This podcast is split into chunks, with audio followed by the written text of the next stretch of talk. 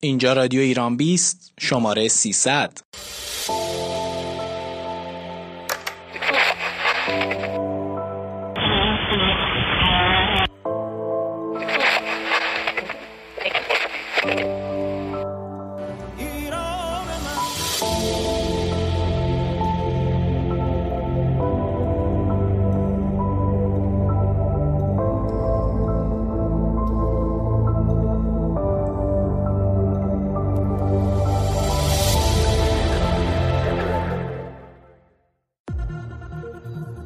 در رادیو ایران بیست امشب 16 تیر ماه. شبی در اورژانس بیمارستان مسیح دانشوری. سوژه دیدن همراه های بیمار بود. مشکلاتشون نگرانیاشون فیلتر اینستاگرام کسب و کارهای بسیاری رو دچار صدمه می کند فرشد وکیزاده دبیر کسب و کارهای مجازی معتقده که هر واکنش کاربران به هشتگ مجلس. خبر واریز اولین حقوق نمایندگان مجلس حسابی جنجالی شد. افزایش چشمگیر فوتی های کرونا در تهران.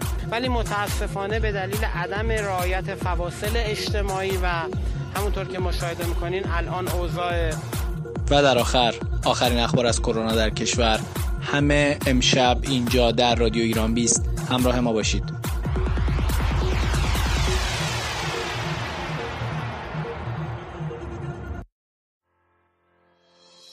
امروز 16 تیر ماه اینجا رادیو ایران 20 با من سوهل سرایان همراه هستید. می‌خوایم بریم سراغ اولین خبر. شبی در اورژانس بیمارستان مسیح دانشوری عنوان گزارش محمد معصومیان رفته اونجا یک شب مونده و از شرایط اونجا گزارش میده. سوژه دیدن همراه های بیمار بود. مشکلاتشون نگرانیاشون و خب من توی چند تا مراجعه به بیمارستان ها میدم که خب خیلی وجود نداره همراه بیمار بیرون بیمارستان و به صورت اتفاقی مسیح دانشوری با همراه شدم با یک آقایی که می‌خواست بره فرزند یک دوستاشو ببینه. وارد بیمارستان شدیم با هم. ماسک رو صورت جفتمون بود. کسی نگفت ولی لباسی بپوشی. مثل همه همراه های دیگه سعی کردم همراه باشم شبیهشون باشم. نه با لباس ایزوله برم نه با ماسک آنچنانی کپسول داره بزرگ برم که مردم فکر کنن من از یه جای دیگه اومدم. خب اونا خیلی هاشون همراه های بیمار بودن آدمایی که مریض نبودن ولی خب مجبور بودن به خاطر بررسی مشکلاتشون برای پیگیری مشکلات فرزندشون نزدیکانشون اونجا برن. خب من وارد بیمارستان شدم.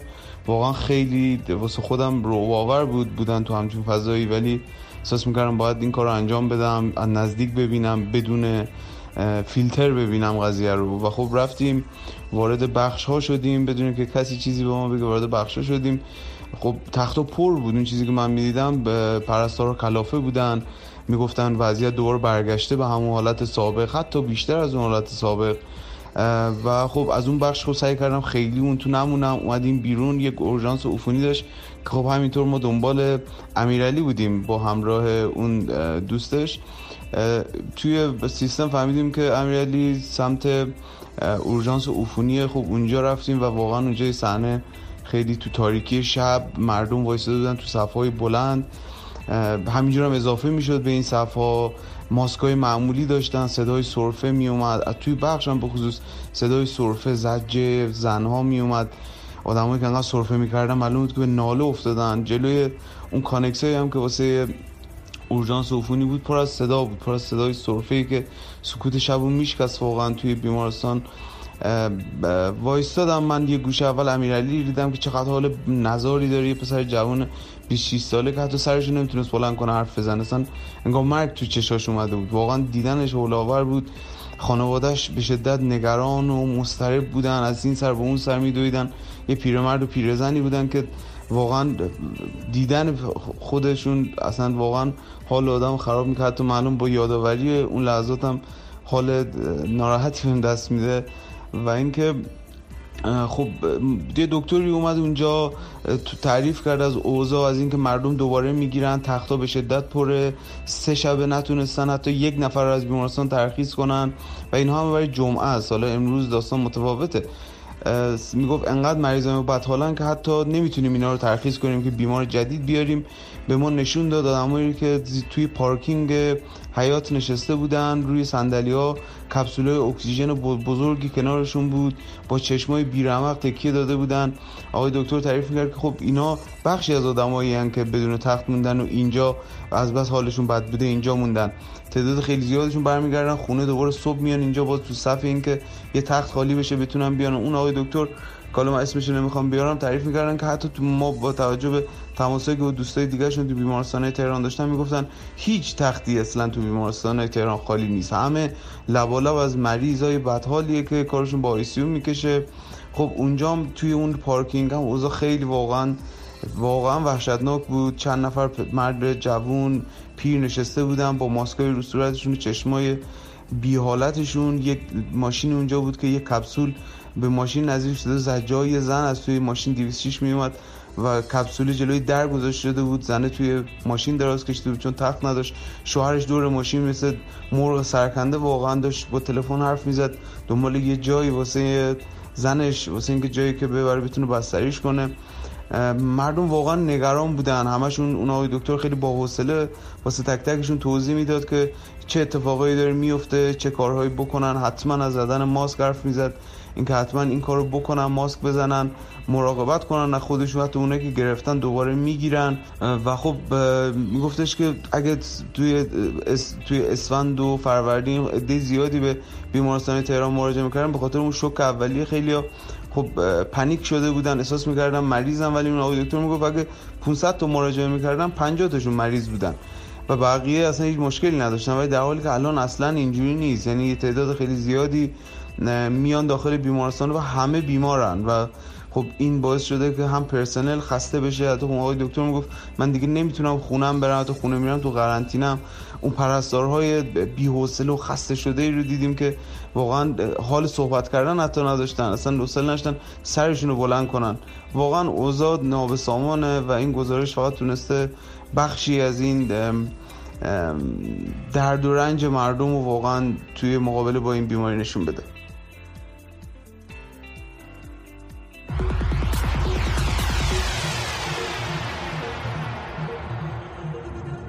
اما در بخش دوم میریم سراغ گروه فناوری. فیلتر اینستاگرام کسب و کارهای بسیار دچار صدمه می‌کنه داره اشاره می‌کنه به اینکه اگر اینستاگرام فیلتر بشه چه مشاغلی ممکن از بین برن و خب در شرایط فعلی جامعه هم که شاید اوضاع اقتصادی خیلی خوب نیست این کار خیلی عاقلانه به نظر نمی‌رسه. همراه میشیم با سوسن صادقی. فرشد وکیزاده دبیر کسب و کارهای مجازی معتقده که هر ابزاری حتی خود اینترنت هم داره کارکرد دوگان است. یعنی همیشه به عنوان ابزاری مثبت در جهت تامین منافع کسب و کار جامعه استفاده کرد یا در عکس اون. پس به طور ذاتی هر یک از ابزارها که ما از جمله شبکه‌های اجتماعی مثل اینستاگرام توی کشور ازش استفاده میشه. ابزار غیر مفیدی نیستن. اون میگه که تمام دنیا از شبکه های اجتماعی که بین مردم نفوذ بالایی دارن به عنوان یکی از ابزار مهم برای برقراری ارتباط با مشتریان استفاده می‌کنن کسب و کار برای سرمایه گذاری در این بستر بودجه بالایی هم اختصاص میدم. علاوه بر اون وجود همین شبکه های اجتماعی امکان به اشتراک گذاشتن نظرات دیدگاه مشتریان رو درباره شرکت ها ارتقای سرویس ایشون اینا مهیا می‌کنه. بنابراین استفاده از شبکه های اجتماعی تو حوزه کسب و کارها مفید از این فعال استارتاپی اعتقاد داره که شبکه های اجتماعی بالقوه می‌تونن موثر و تاثیرگذار باشن و تنها کاری که باید انجام بشه اینه که خب روی این فضا نظارت صورت بگیره. نظارتی الان نیست تو حوزه کسب و کار مشکلاتی وجود داره. مثلا کالای تقلبی و غیر مجاز اینا هم صورت می‌گیره. بنابراین می‌تونن با نظارت جلوی این آسیبا رو بگیرم سارگی کارشناس حوزه فناوری اطلاعات معتقده که خب کسایی که به بهانه دغدغه‌های فرهنگی به دنبال فیلترینگن به خصوص شبکه‌های اجتماعی مثل اینستاگرام اینا متوجه نیستن که مشکلات بزرگتری در پیش روی مثلا تعطیل کسب و کار ده هزار نفر بر این بستر کسب و کار راه انداختن و نمیشه تنها به علت تخلف 4 درصدی و وجود محتوای غیر اخلاقی به دنبال فیلترینگ این شبکه اجتماعی بود. حصارکی میگه که شبکه های اجتماعی محل درآمد هستن. اونم تو شرایط اقتصادی کنونی قطع اون فیلتر اون یعنی ضرر زیان های اقتصادی به بخشی از جامعه. حتی اون میگه که الان دیگه دانش آموزا خب به آموزش آنلاین و مجازی از دبستان به بالا روی آوردن. بنابراین وقتی که فیلتر بشه یه دانش آموز هفت ساله به یک فضایی وارد میشه که به یه سایت های دسترسی پیدا می‌کنه که بدون پیش از این حتی امکانش نبود. به حال یک تعداد سایت هایی که غیر اخلاقی هستن خود اینستاگرام اونا رو فیلتر می‌کنه. بنابراین وقتی که فرد با فیلتر شدن وارد میشه به اون محتوا هم دسترسی پیدا می‌کنه که تبعات خیلی بدی خواهد داشت. کسایی هم که توی این فضا فعالیت می‌کنن هم معتقد هستن که خب از این فضا استفاده درستی هم میشه برخی هم استفاده نادرست می‌کنن. کسی که هنجار شکنی می‌کنه فرقی نداره تو محیط واقعی باشه یا محیط مجازی کار خودش رو انجام میده. خانومی که صنایع دستی برای این بستر اینستاگرام میفروشه میگه من در کنار خانواده هستم از این طریق امرار معاش می‌کنم. بنابراین از اینکه این بستر فیلتر بشه خیلی نگرانم. اون درباره اینکه میگه خب که یه عده معتقدن که این شبکه ها باعث از همپاشیدگی خانواده ها میشه. میگه من معتقد نیستم که زندگی که داره تنشه بدون شبکه اجتماعی هم از هم میپاشه یا وقتی که یک کودکی به محتوای نامناسب دسترسی پیدا می‌کنه خانوادهش بعد این فضا رو براش فیلتر بکنه. همون جوری که وقتی میره محیط بیرونی از مشکلات و خطرات محیط بیرونی اون آگاه می‌کنه و از خطرات فضای مجازی هم اونا رو آگ... بچه هاشون رو باید آگاه بکنن اونو فیلتر فیلتر اتفاقا از خانواده باید صورت بگیره که به هر فضایی وارد نشن. برحال اکثر مردم از این فضا استفاده های درستی می‌کنن مثل کسب و کار و غیره. بنابراین کماکان کسی که توی این زمینه فعال هستن بحث کسب و کاری یا استفاده های دیگه مفیدی از این فضا می‌کنن. نگران فیلتر اینستاگرام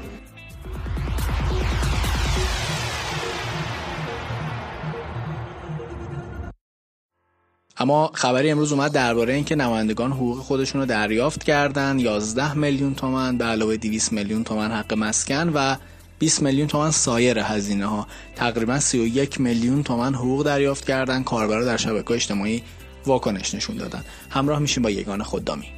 خبر واریز اولین حقوق نمایندگان مجلس حسابی جنجالی شد. جلالی نماینده مردم رفسنجان و انار کرمان اعلام کرد که 11 میلیون تومن به علاوه 200 میلیون تومن بابت مسکن و 20 میلیون تومن هم برای سایر هزینه ها به حساب نماینده ها به عنوان نخستین حقوق واریز شده. بلافاصله بعد از این حرفای جلالی بحث دربارش تو شبکه های اجتماعی آغاز شد. و البته غیر قابل پیش بینی هم نبود که بحث همراه با انتقاد باشه. در واقع مقایسه وضعیت اقتصادی مردم توی این مدت که گذشته و حقوق نماینده ها مسئله بود که خیلی ها بهش اشاره می‌کردن به شکل های مختلف و این فقط هم محدود به کاربران به اصطلاح اصلاح طلب نبود و خیلی از کاربرای اصولگرا هم به میزان درآمد نمایندگان مجلس توی اولین حقوقشون اعتراض داشتن. گوش کنیم ببینیم کاربرا درباره حقوقی که نماینده ها گرفتن نظرشون چی بوده. پول 6 سال کار کردن من و یه جا ریختن به حساب نماینده های مجلس. از صبح دارم به اون یه میلیونش فکر می‌کنم. 231 میلیون. چقدر با دقت مقدار حقوق رو محاسبه کردن؟ آفرین به این مداقه در امور. شاید هم دیروز اسمس واریز 231 میلیونی داشته. یکی یکی براشون میومده و اونا فریاد تعجب و شادی بوده که می‌زدن. جدی 200 میلیون به علاوه 31 میلیون گرفتین نوش جونتون. فقط به فکر مردمم باشید کمتر داد بزنید بیشتر کار کنید. جز این چی می‌تونیم بگیم؟ صبح گوشید رو روشن کنید ببینید 231 میلیون تومن بابت اولین حقوق کاری به حسابت واریز شده. 11 میلیون تومن حقوق 200 میلیون حق مسکن 20 میلیون تومن هم سایر هزینه عین خیالت هم نباشه این می‌تونست حقوق 6 ساله کارگر تو هفت تپه و هبکو و آزراب و غیره باشه 231 میلیون ضرب در تعداد نماینده مجلس چقدر میشه؟ نمایندگان تهران و کرج و ورامین هم حق مسکن گرفتن مگه خونه نداشتن؟ این نمایندگان قراره به درد مردم برسن؟ با این میزان از درآمد اصلا می‌تونن درگی از درد کارگری با حقوق دو میلیون تومن داشته باشن؟ نماینده های مجلس که اخیرا 231 میلیون تومن حقوق گرفتن چطور قراره تورم رو درک کنن و باهاش مقابله کنن؟ کسی که 231 میلیون تومن یک دفعه به حسابش واریز میشه واقعا تغییرات قیمت سبد خانوار رو متوجه میشه؟ نمی‌فهمم. یعنی 231 میلیون تومن واریز کردن برای نماینده ها همین ماه اول؟ برای هر نفر؟ پرسنل مجلس حالا که 231 میلیون تومن رو گرفتن انتظار میره ذهنشون از فراکسیون سیر و عدس به سمت تشکیل فراکسیون پسته و آناناس حرکت کنه. 231 میلیون واریزی امروز حقوق نماینده مجلس بوده. اینکه در این شرایط اقتصادی نفس حقوق بالا درست نیست شکی نیست. اما اینکه اصلاح طلبها در حال یقه چاک کردن هستن سواله. آیا ادوار قبلی مجلس رایگان خدمات می‌داد یا از اینکه دست نمایندگان اصلاح طلب از این حقوق کوتاه شده ناراحتیم 231 میلیون تومن واریز اولین ماه نمایندگی نمایندگان مجلس. فرقی نمی‌کنه مربوط به کدوم جناح باشن بعد انتظار داریم اینا بشن نمایندگان قشر مستضعف و درد مردم رو متوجه بشن؟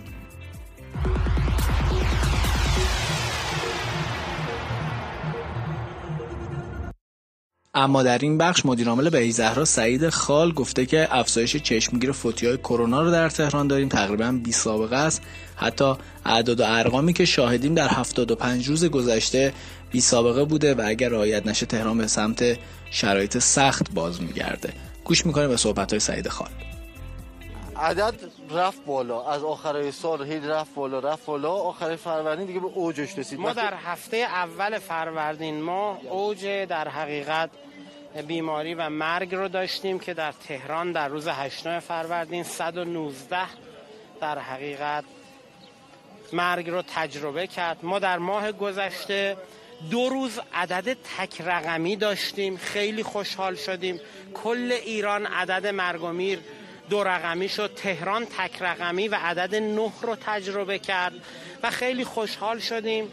ولی متاسفانه به دلیل عدم رعایت فواصل اجتماعی و همونطور که مشاهده می‌کنین الان اوضاع نامناسبی داریم. به حال عدد رقمی که اعلام میشه از سوی مبادی رسمی وزارت بهداشت تقریبا با اواخر فروردین ماه برابری می‌کنه. 80 روز بود که تهران چنین اعدادی رو در ارتباط با مرگ و میر تجربه نکرده بود.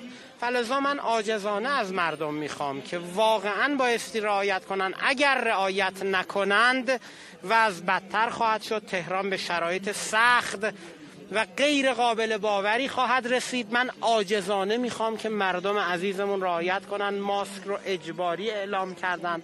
در همه اماکن در همه شهر در همه کسب و کار اتوبوس مترو تاکسی و غیره انشالله بتوانیم این بحران رو هرچه سریعتر رفع کنیم.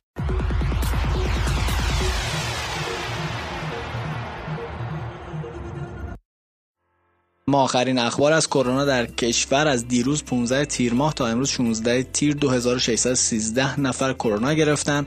مجموعاً 243051 نفر. در 24 ساعت گذشته 160 بیمار کووید 19 جان خودشون از دست دادن. مجموعاً 11731 نفر و خب خوشبختانه تا کنون 204083 نفر هم بهبود پیدا کردن. اما امروز سود شاخص بورس رو داشتیم به ارتفاع 1 میلیون رسیده و خب نشون میده که بورس همچنان داره رکوردهای عجیبی رو از خودش به ثبت میرسونه.